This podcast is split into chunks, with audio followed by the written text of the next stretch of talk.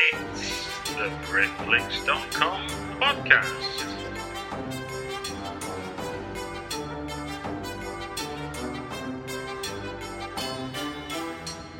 It's the Britflicks.com podcast. Welcome to another Britflicks.com podcast. Today I've got with me Corin Hardy. Hello, Corin. Hello there, Stuart. And you are the writer and director of what film? The film is The Hallow. Do you want to give, uh, for those that might not have seen it yet, do you want to give a brief synopsis as to what the film is? Sure, it's uh, a fairy tale grounded in reality. Uh, I wanted to make something which would be scary and, and thrilling um, and come from folklore and mythology. And what is it about that that appeals to you as a, as a filmmaker and as a fan of horror? Well, it was stri- as a, as a big fan of horror. Um, when I got to make my, my debut movie or concoct it, uh, I was looking for something, at least a new approach to a monster or a, a new, um, you know, I, I didn't want to repeat as much as I love, you know, vampire movies or werewolves or zombies. Yeah. I felt there'd been a, you know, and, and sort of possessed girls as well. There'd A lot, a lot of that keeping sort of repeating itself. So I I I was developing a number of ideas, and I looked to fairy tales as something which I'd read as and been read to as a child. Um, and there's obviously a hell of a lot of uh, exciting, creepy folklore out there all around the world to, to draw ideas from. Um, and so when I when I when I felt this was a good start, I've, I've I wanted to try and make a fairy tale um, that felt real, that could be something that you could get scared by because it felt that it actually existed. And what and, where did you start to draw your, your references from? Did you go specifically to existing legend, or did you look at sort of take a helicopter view and think these are the elements I want to take into my story? To begin with, did a lot of research and uh, explored different mythologies from around all around the world. Um, found a lot of similarities uh, um, between different sort of folklore, different mythologies, and ended up gravitating towards the Irish, the old Irish um, folklore of, of fairies, and uh, it felt like the origin for me coming from England. Um, you, you get uh, sort of potent hubs of folklore in in in uh, Cornwall and Wales and Scotland, but Ireland felt also like a somehow more of a mystical place, um, and and some somewhere which the more I delved, the the most sort of potent legends came from. So it was a case of really reading a lot and going into a lot of research, but then trying to find ideas that would be lend themselves most sort of cinematically and viscerally in, in a in a sort of more of an urgent survival uh, horror movie. It's interesting that the, the, the whole the, the old Irish belief in sort of fairies and stuff is much darker than our notion of the kind of playful fairy. Yeah, that was that was one of the things that excited me was you know we've we've grown accustomed predominantly to the sort of the Disney fairy, you know, the Tinkerbell, and, and uh, I remember partly in in sort of grim fairy tales and books from the seventies and pictures. Um, but but also when you when you read into it, there's there's a much sort of more much darker prospect. Uh, the the creatures of old Irish legend and the unseelie court and the Daoine Sidhe, um, uh, some of the and the idea of changelings and banshees. Um, so it was like, what would it be like if these things were real, and how could how you know what would it be like to experience and encounter with them, uh, you know, over the course of a night. So where so where did you so once you sort of that, that, that's a real sort of simple horror conceit, isn't it? The idea of what hmm. if this was real. So then then you've got to bring your drama to that situation, haven't you? So hmm.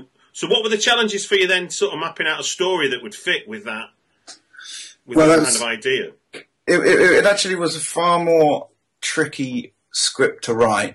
Um, having developed a number of different uh, movies and ideas of my own and worked on others. Um, Yeah.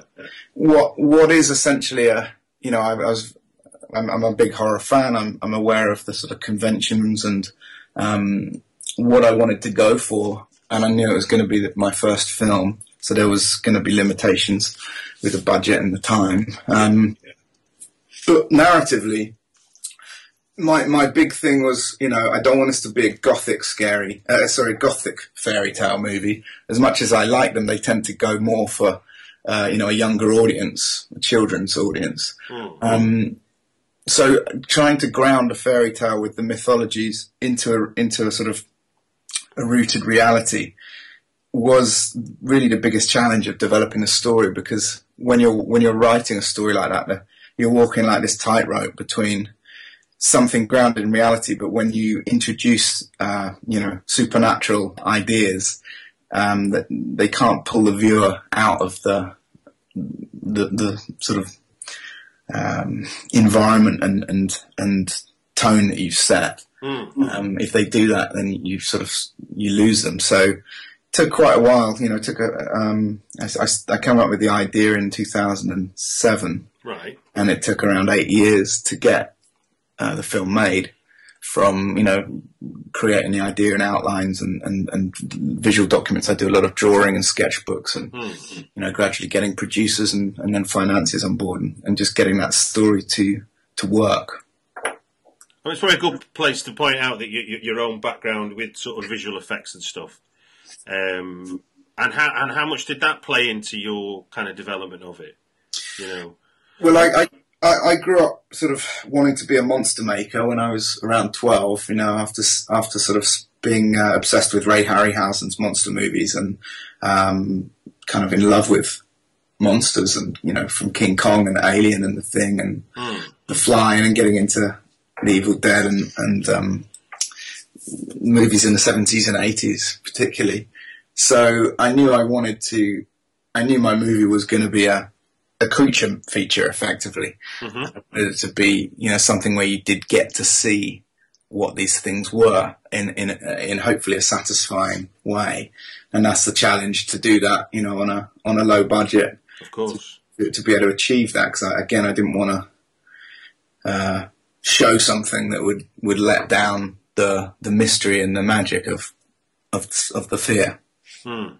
So I so my train I trained in uh, special effects and theatre design and come from an artistic background. So I um I wanted to do it predominantly as practically as possible, and was looking for uh, like-minded, um, mo- you know, uh, someone who who exists in England uh, who could pull off the amount of, of effects work, and that was a guy called John Nolan who. I was looking for like you know I don't know if you know the, the American the, the great American monster makers like Rick Baker and Rob Bottin and Stan Winston, but I was looking for someone who could do that kind of uh, epic, eff- effective effects work, and uh, I, I hopefully, well, I, I'm really pleased with what John did. Well, no, and I think I, I guess one of the things about real, the sort of real effects as opposed to computer generated stuff, is as a viewer, certainly from my when I'm watching the film and other films that use it, is that you stay in the film. I feel Yeah. more so because I think I think as much as CGI is advanced, I think there's a there's a there seems to be a naive over reliance on it sometimes or a quick fix Sure. that CGI does, and then it's almost like going, "Here's the computer bit before we get on with the next bit of the film." Whereas Yeah.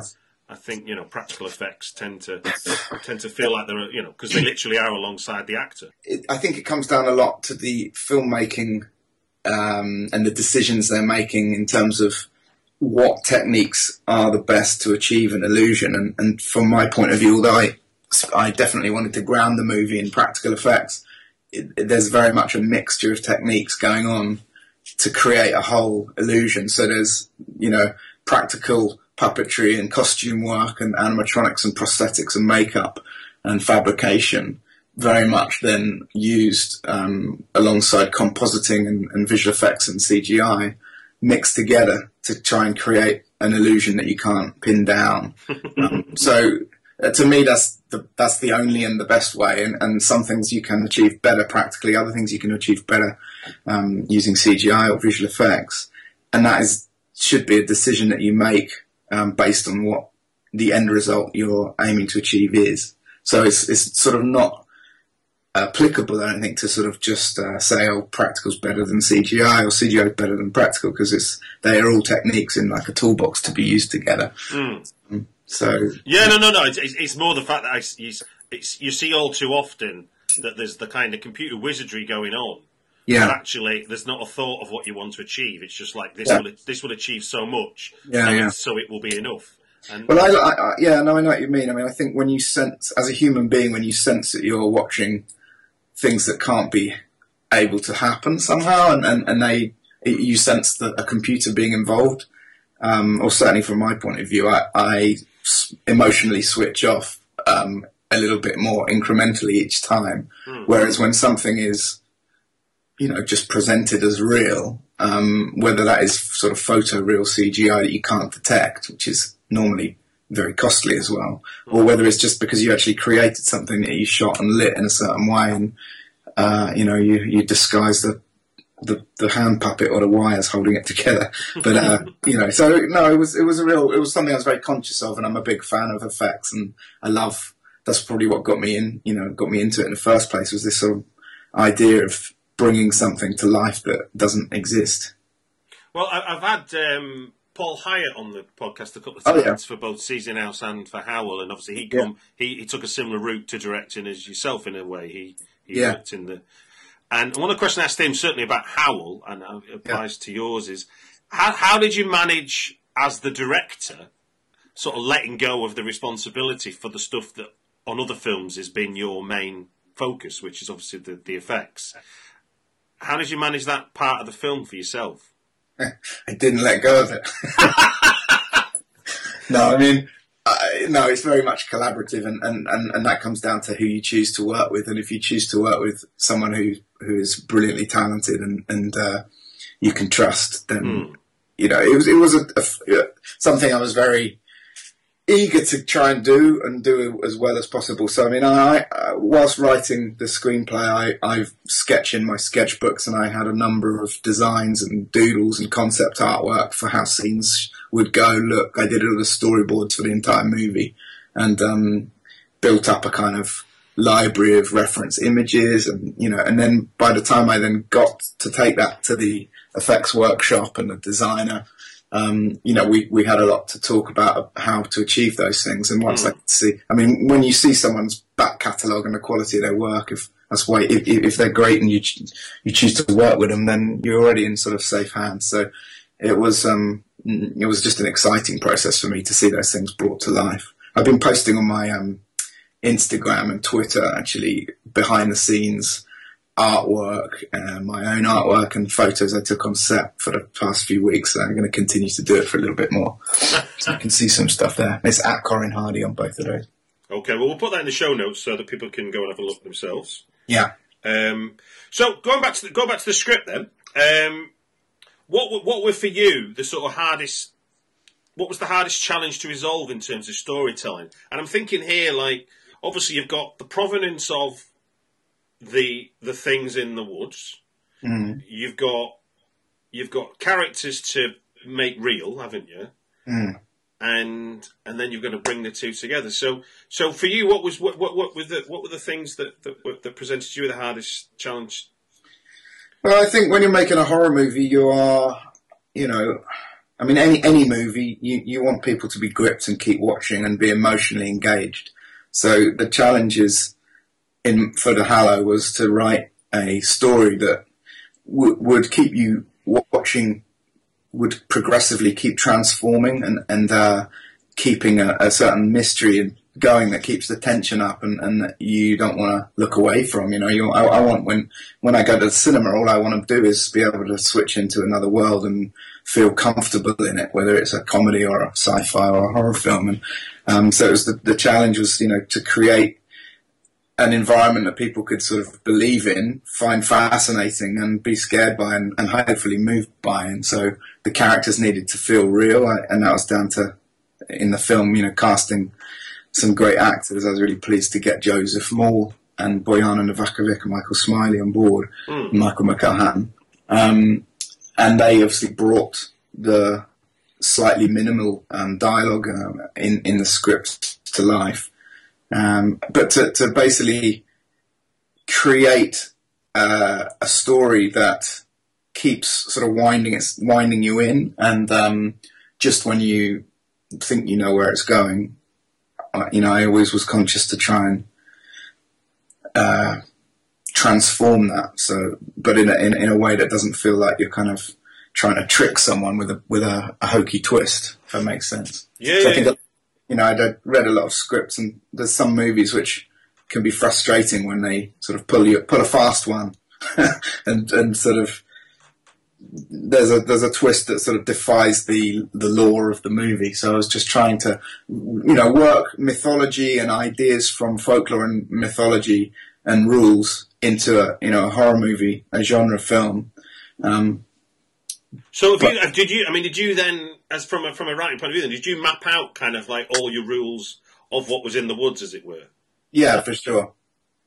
Yeah, I mean, there's a lot. There was a lot because I was, I was in trying to present a version of what folklore um, and mythology might be like if it was real. Hmm. Um, I, I, I like this idea of you know fairies come very much from an organic place Hmm. Um, in, in forests and and uh, you know they they they're said to have been the original sort of pure race that existed um, before sort of man man came and drove them out of their lands. So I wanted this idea of that coming back to haunt us like nature's revenge. So I wanted to draw parallels with from from mythology with with science and nature. So it was it was pulling together mythological ideas with with sort of biological ideas um, into a, uh, uh, you know a plot gra- grounded in reality. Uh, I was going to say, I mean, just to give people a, a- an idea, from my point of view, to give people an idea of, of, of the Hallow without sort of giving any spoilers away, sort of general points is that I think I think you tackle sort of four key kind of stalwarts of, of, of horror in a sense. You've got you've got strangers in a strange land for Yep. starters. You've got the antagonised kind of locals telling you to piss off. Then then you've got your bigger things, which is your people versus nature. And then you get us then you get us on the real base stuff, which is just the dark in the end. Yeah. You know, you've you kind of play with all those elements Sure. to tell a story. Yeah, I mean, it's horror is very much about primal fears, isn't it? Mm, no, without a doubt. And primal fears are fear of the dark, fear of what's inside the, the dark, uh, protecting your family, um, survival. Uh, so, and and and I, I just tried to maximize as much as I could on that, uh, and, and you know, very much the mystery of what's out there Mm. um, in that in the darkness, and and and yeah, try and keep. You know, with horror, there's there's mechanisms and there's uh, reasons for the conventions in, that you see in horror films. So I was aware of what I was going along with, and when I was choosing to veer away from it, um, and and to try and you know present something uh, that had a freshness to it.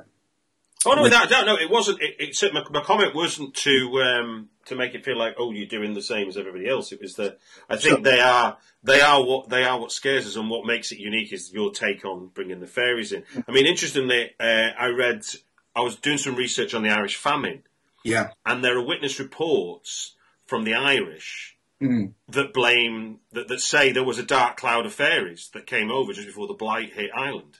Exactly. There is a belief within certain tracts of the of Ireland that, the famine was caused by the, by upsetting the fairies, which is kind of amazing. I don't doubt that, you know. They were there already to hallow, you know, the fairies. exactly, exactly. It's their land, you know. No, I mean, when I was researching, sorry, when I was wrecking in Ireland, we shot it in Ireland, in, in the wilds of Western Ireland. Mm. And, um, you know, going out on recce's, you- the, the location master would say, uh, you know, that there's a field over there. You see those stones in the middle of it? There's a fairy ring, and that field is sacred, and no one will touch it, and you, they won't use it for anything. They won't build on it, and they won't, uh, you know, farm on it because it's it's a fairy uh, mound.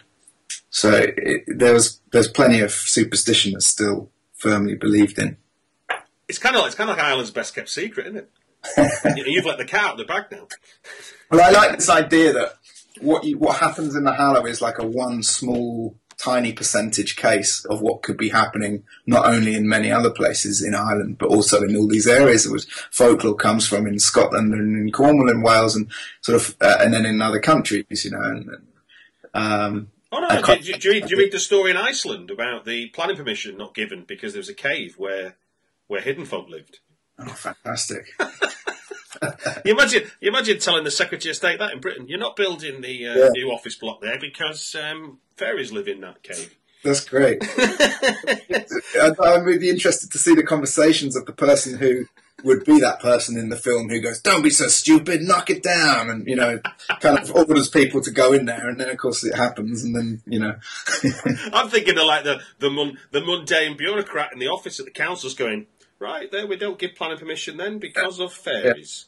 Well, I mean, the, the original opening for the Hallow actually had a little bit like that. It began in a, in a council office in London where Adam, um, who is a conservationist, is working in an office and he gets offered this Mm. job that takes him out and his family out to Ireland to to, to live in the house and, and assess the worth of the forest there.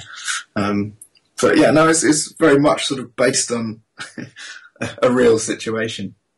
No, no, no, no, and that's I think that's what the appeal is. The other thing is, I think I felt like uh, t- sort of visually as well. There was there was a it, it felt like it was coming from the same place as say Pan's La- Labyrinth or something. You know, Mm. that kind of that kind of it, there was a, the the magical but definitely scary. Yeah. It's kind Well, of I'm, I'm massively um, inspired by Guillermo del Toro's films generally, and he, he's very unique in the way he treats mythology and monsters um, and presents them. And, and Pan's Labyrinth was, you know, something that really shone out to me, um, uh, and it was one of the first, you know, more dark, scary, uh, fairy-based horror movies. hmm. Um, so it was an inspiration, and I think when I was thinking of my my take on fairy mythology, I, I suppose Pan's Labyrinth was sort of seventy percent fantastical, um, without giving away what, what it's about, but and maybe thirty percent in reality. Um, I wanted to flip that and do the version that was sort of seventy percent in in a reality, and um, combine that with that sort of seventies aesthetic of movies like Deliverance or Straw Dogs Hmm. had this, the idea of a home, like a, a sort of fairy tale home invasion survival film. No, that's a good way of putting it. Actually, I never thought of it that way. Um, so you, you in the run up to this, in the run up to this movie, when you when you were developing it, obviously you were you were um, cutting your directing teeth on music videos, am I right, and and, and a few short films. That's right. So, can you put into words Mm. the the step up from those short forms Yeah. to your feature directing a feature film? Sure. I mean, I was when I came out of college, I made a, a short film called Butterfly, which was actually a stop motion film. It's half an hour long. It took five years to make, Mhm. That's- and I um, sort of locked myself away for five years and made this stop motion. Um, w- when I finished that, I knew I wanted to do a feature. Um, and the stop motion film got into Edinburgh Festival and, and got attention from music video commissioners. So I, so I started to make music videos, which was very exciting because it was a real kind of fast turnaround. You were able to make these little short films in a, in a few weeks as opposed to a few years. So I, I, I sort of treated the period whilst making music videos for about 10 years um, as a time to develop uh, film scripts with a view to making my fe- feature film hmm which the Hallow was one. Um, and then I treated the music videos as a way of experimenting both sort of short storytelling ideas and um, and trying out different effects techniques and you know mixing different ideas together. Um, Predominantly, you know, doing either music videos for underground bands where I got a lot of control, or um, big bands where I got like the third or fourth release where I got more control to sort of try and. Uh, I, I wasn't sort of going for a sort of slick performance video type music video, so I was really just trying out um, and also working with crews. I think the, the good thing about doing the music videos was I made about maybe sixty or so, um, and you're working with you know f- crews for, for for a few days here and there, and um, just getting that experience really, and Yeah. being able to turn turn things that around in a short space of time. So it was when transitioning on to doing a, a longer feature film. It was very. Um, it just felt like the training had been had had happened, and it was it was time to sort of step up, but also, you know, a film shoot's still one day at a time. So it was, you know, getting. I, I think it really helped doing a lot of music videos to be able to really pack in because a lot of music videos that I made had to be shot in one day. So you have like twelve hours or fourteen hours, um, and you, you know you're getting I don't know seventy setups in a day or something. So Gee Um, whiz. you know, or, or whatever. So it, it just it, it it helped, and I really enjoyed the the feature schedule because you just were able to focus a lot more on you know telling a, a longer story and have longer to shoot it. Hmm. But yeah, it was very it was very tough and very challenging and very enjoyable. How do you balance the?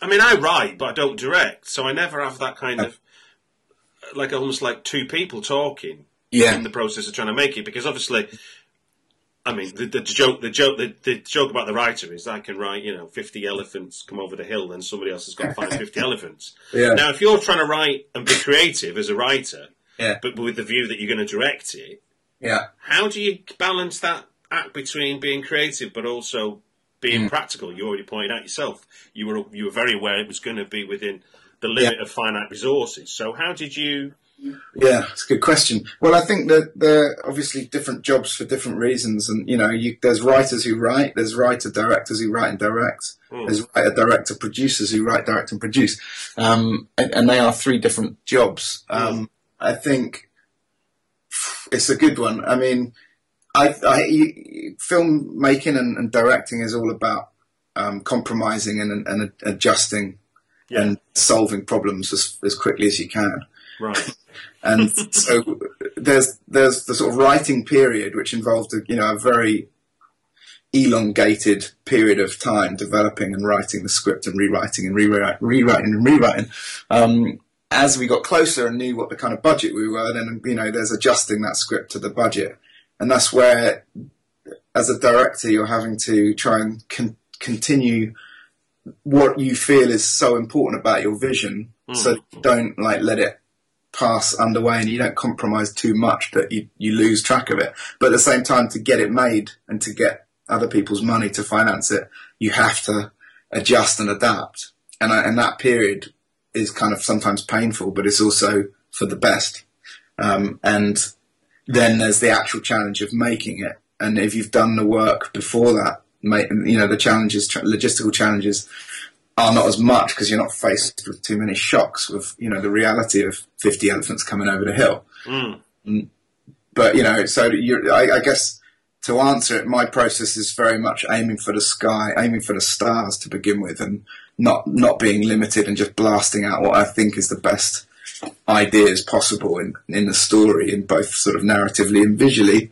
And then as you, things start to become a reality, um, you know, you know what the budget range of what you're going for is, and it, was, it was very much a big learning curve, and it's it's really important. I mean, I think if you're if you're a writer who can handle writing your script and then letting it go and letting it go out into the world, and you know, other people potentially going to change it in order to get it made, or whether you're someone who stays on and, and really like works hard to get whatever it takes done to get the thing made whilst retaining, you know, what the most important idea was in that script to make sure it remains intact. So, you know, it very much is true. The film is made three times. There's the script that you write, there's the film you shoot, and the edit that you cut. And, uh, you know, you, have to sort of, I had to constantly keep checking that I was, it was the same, um, original sort of vision that I wanted, which was a fairy tale grounded in reality and,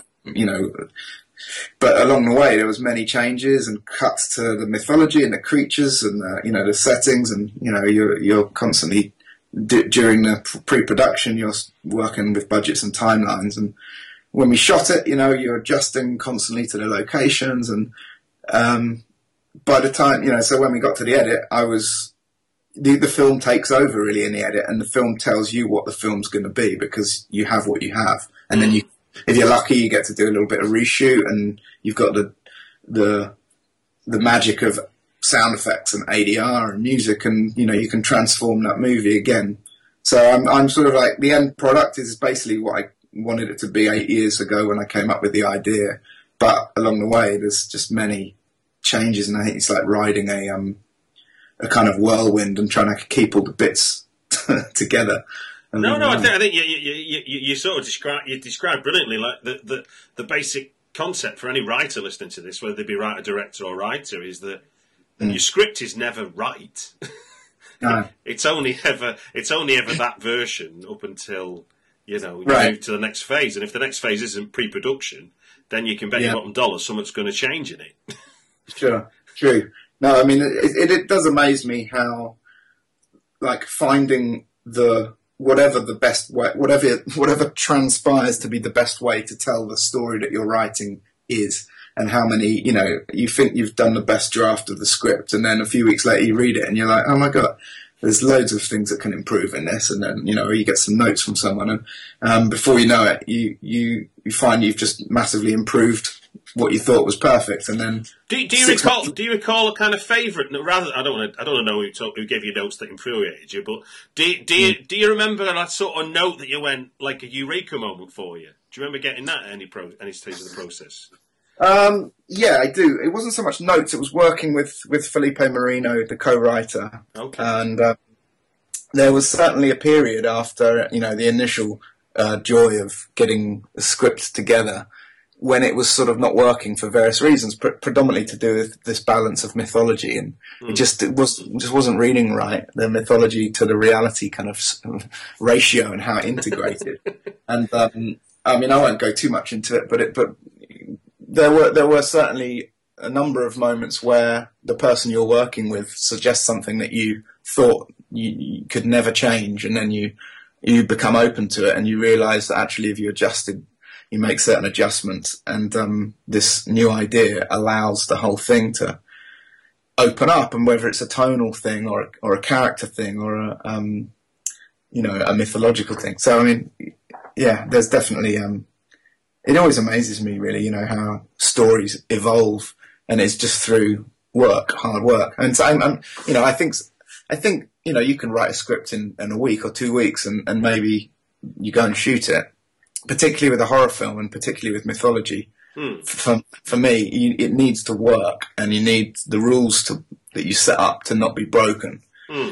You- You can break rules in the first place to make something, but I think if you set up your own rules and break them, you, you, I think it's not truthful to the movie. So it's just something which took, took time to get right. If you don't already subscribe to Britflicks, just sign up for free at iTunes, and you'll get the next episode right after we launch it. Or follow at Britflicks on Twitter for links to the podcast to stream from the website directly. Thank you. Now, go, go, when when you were finished, when when you got to that point where you're um, where you've locked the script as best you can. Um, so in, in the pre-production stage, do you want to do you want to give us an example, sort of what was what was there left after you've done all the kind of cost cutting, you know, location, shape, you know, char- mm. every, everything's in place now.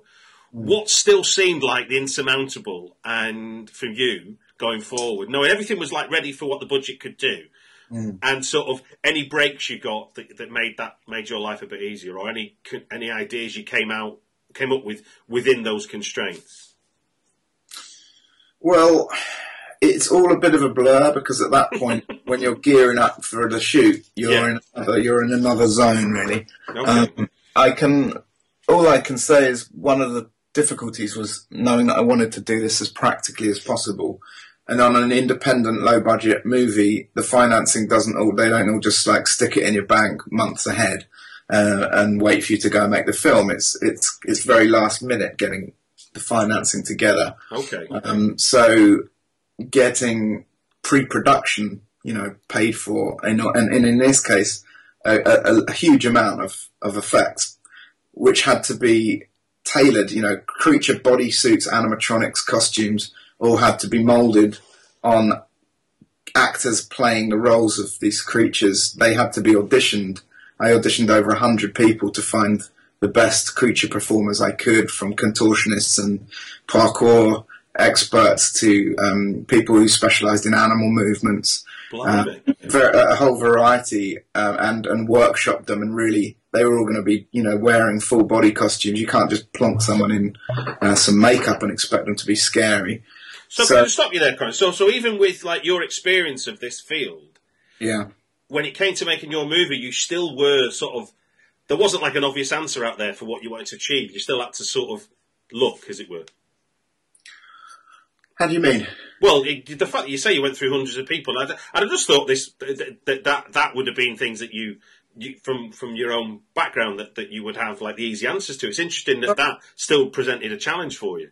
No, sure. Well, I, well, I suppose what I was getting to was the challenge being that uh, to be able to fund that kind of um, pre-production, I see. things practically, Hmm. you've got to have everything ready before the shoot. Naturally, you know, maybe if it had been, you know, more CGI weighted and we had shot the film without any creatures, put them in afterwards, the work would have been the other side of the shoot, which made it easier to budget because you're kind of like, you know, budgeting after everyone's Hmm.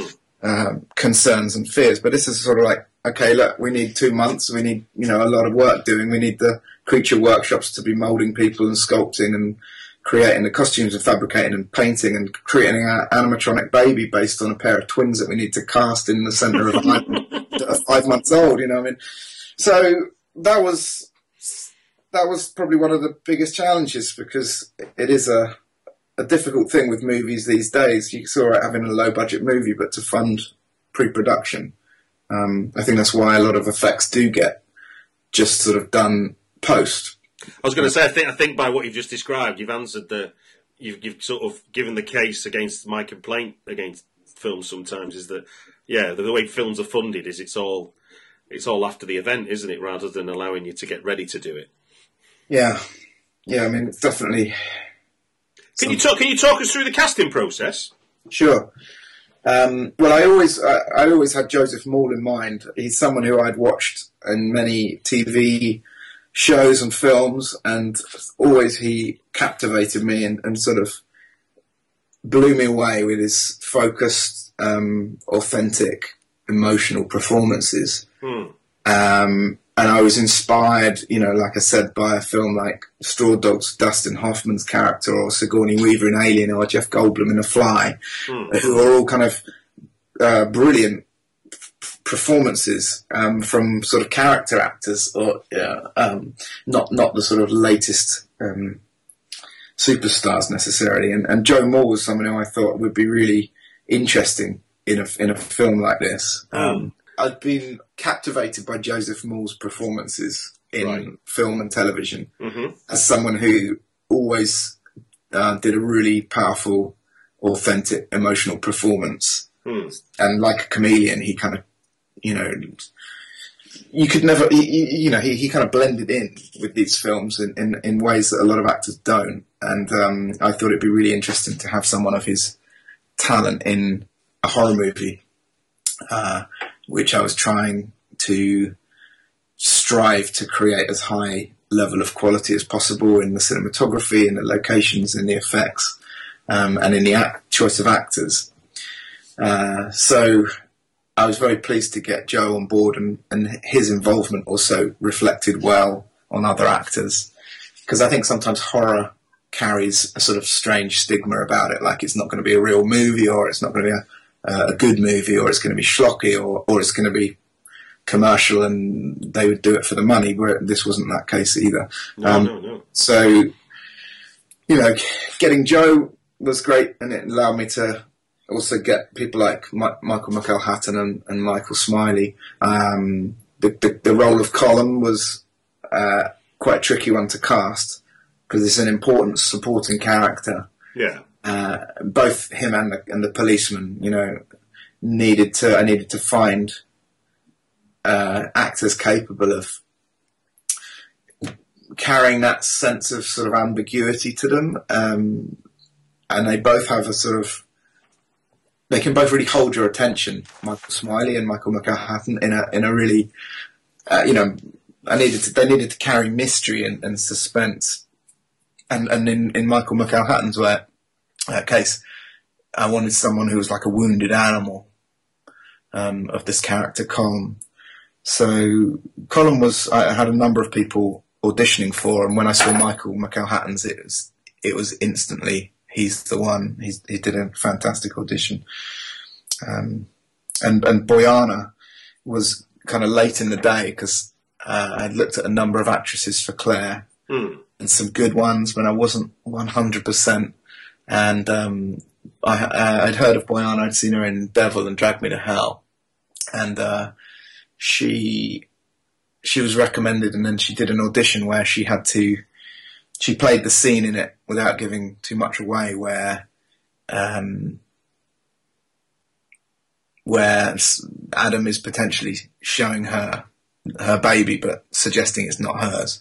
And she played this scene just in a in a regular audition room, uh, and in, in it, her performance was so sort of affecting it, it gave me goosebumps. And and I showed it to a few people, and I showed it her and some other actresses as well, and everyone went for her as well as myself um, because she managed to convey this truth that there was something in front of her that was, um, you know, not actually her baby, and so it was. Uh, that's the way it came together, really, with the cast.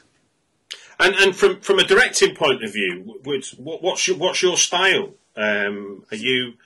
I mean, obviously, it's, it's, there's, there's an element of collaboration in all in all of it, but I was thinking more um, about whether or not whether or not there was a lot that you were able to learn from from your actors as a director. You know, was there anything you picked up during the making of this movie from the people you worked with?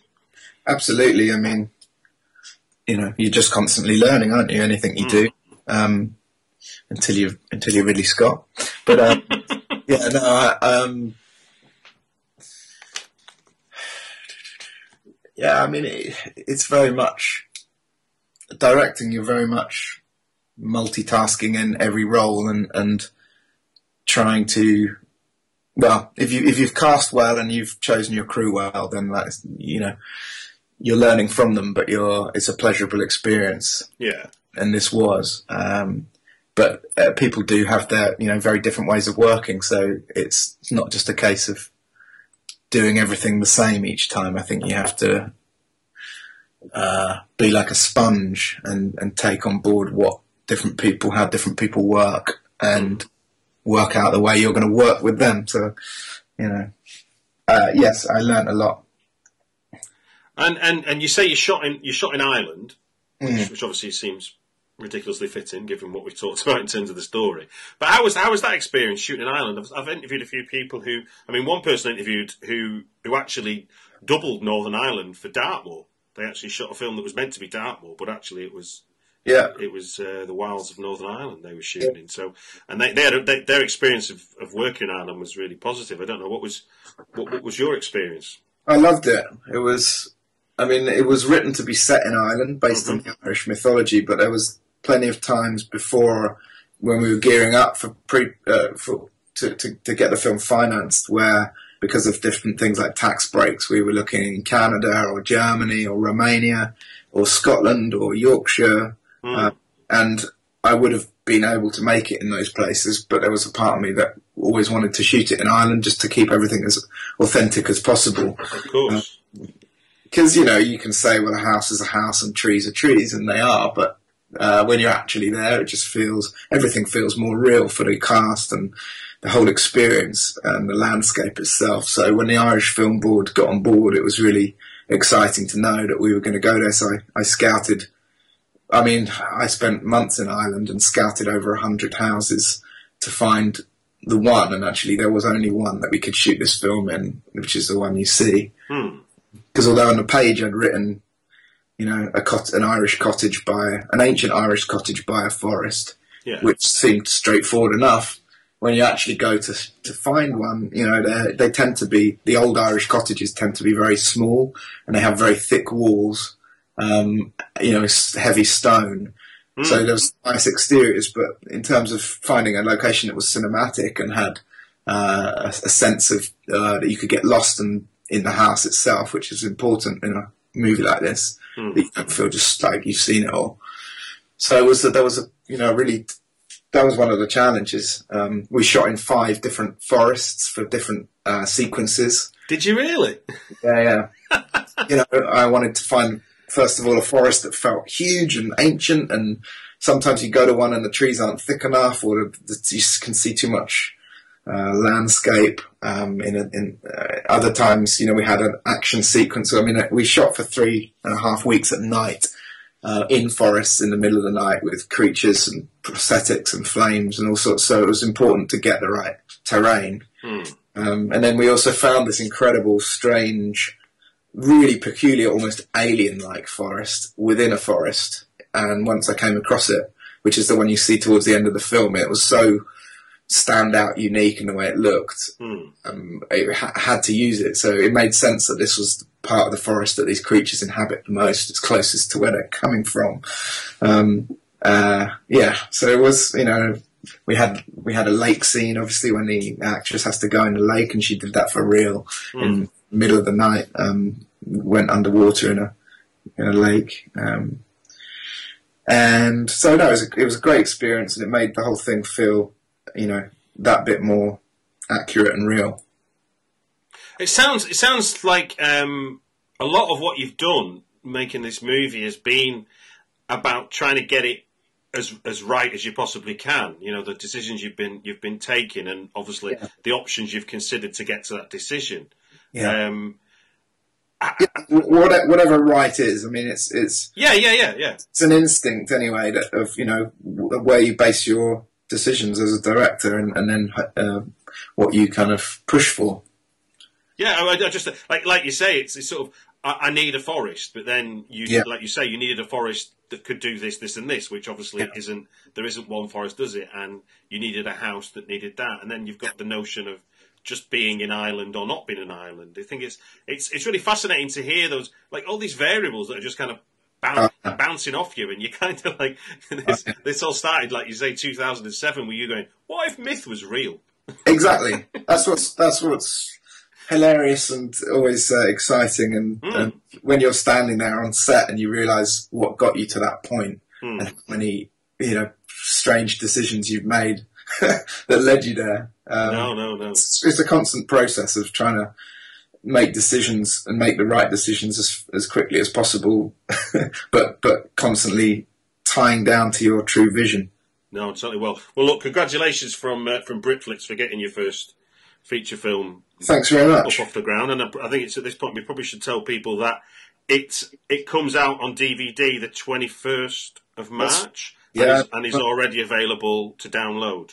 It's available to download, and I love people to go and do that. But what I would say is, I'm you know a big nerd myself, and I still love watching interesting extras. And if you want, if you're interested in that, we've we've made a really nice 50 minute making of, which is very kind of uh, kind of rough and ready and, and intimate in that sense. I shot a lot of the pre-production, so a lot of things we've been talking about, the creatures design, the auditions, the um, rehearsals, and then on set, the making of the film, night shoots, um, all the way through to post-production. There's a there's a making of we called "Surviving the Fairy Tale" Right. on there, and there's a bunch of uh, galleries of the original concept designs and artwork. So we tried to make a like a, a nice disc of extra, extras, which I think is you, you see that less and less these days with everything being downloadable. So uh, the DVD uh, is Monday the twenty first, and it's something that uh, I'd love you to get. Well, no, no. Well, we'll put de- again. We'll put details in the show notes. So uh, it only only uh, for me to say thank you very much for lending your time to Britflicks podcast. Thank you very much for having me. You're welcome. Cheers, Stuart. If you don't already subscribe to Britflicks, just sign up for free at iTunes and you'll get the next episode right after we launch it. Or follow at Britflicks on Twitter for links to the podcast to stream from the website directly. Thank you.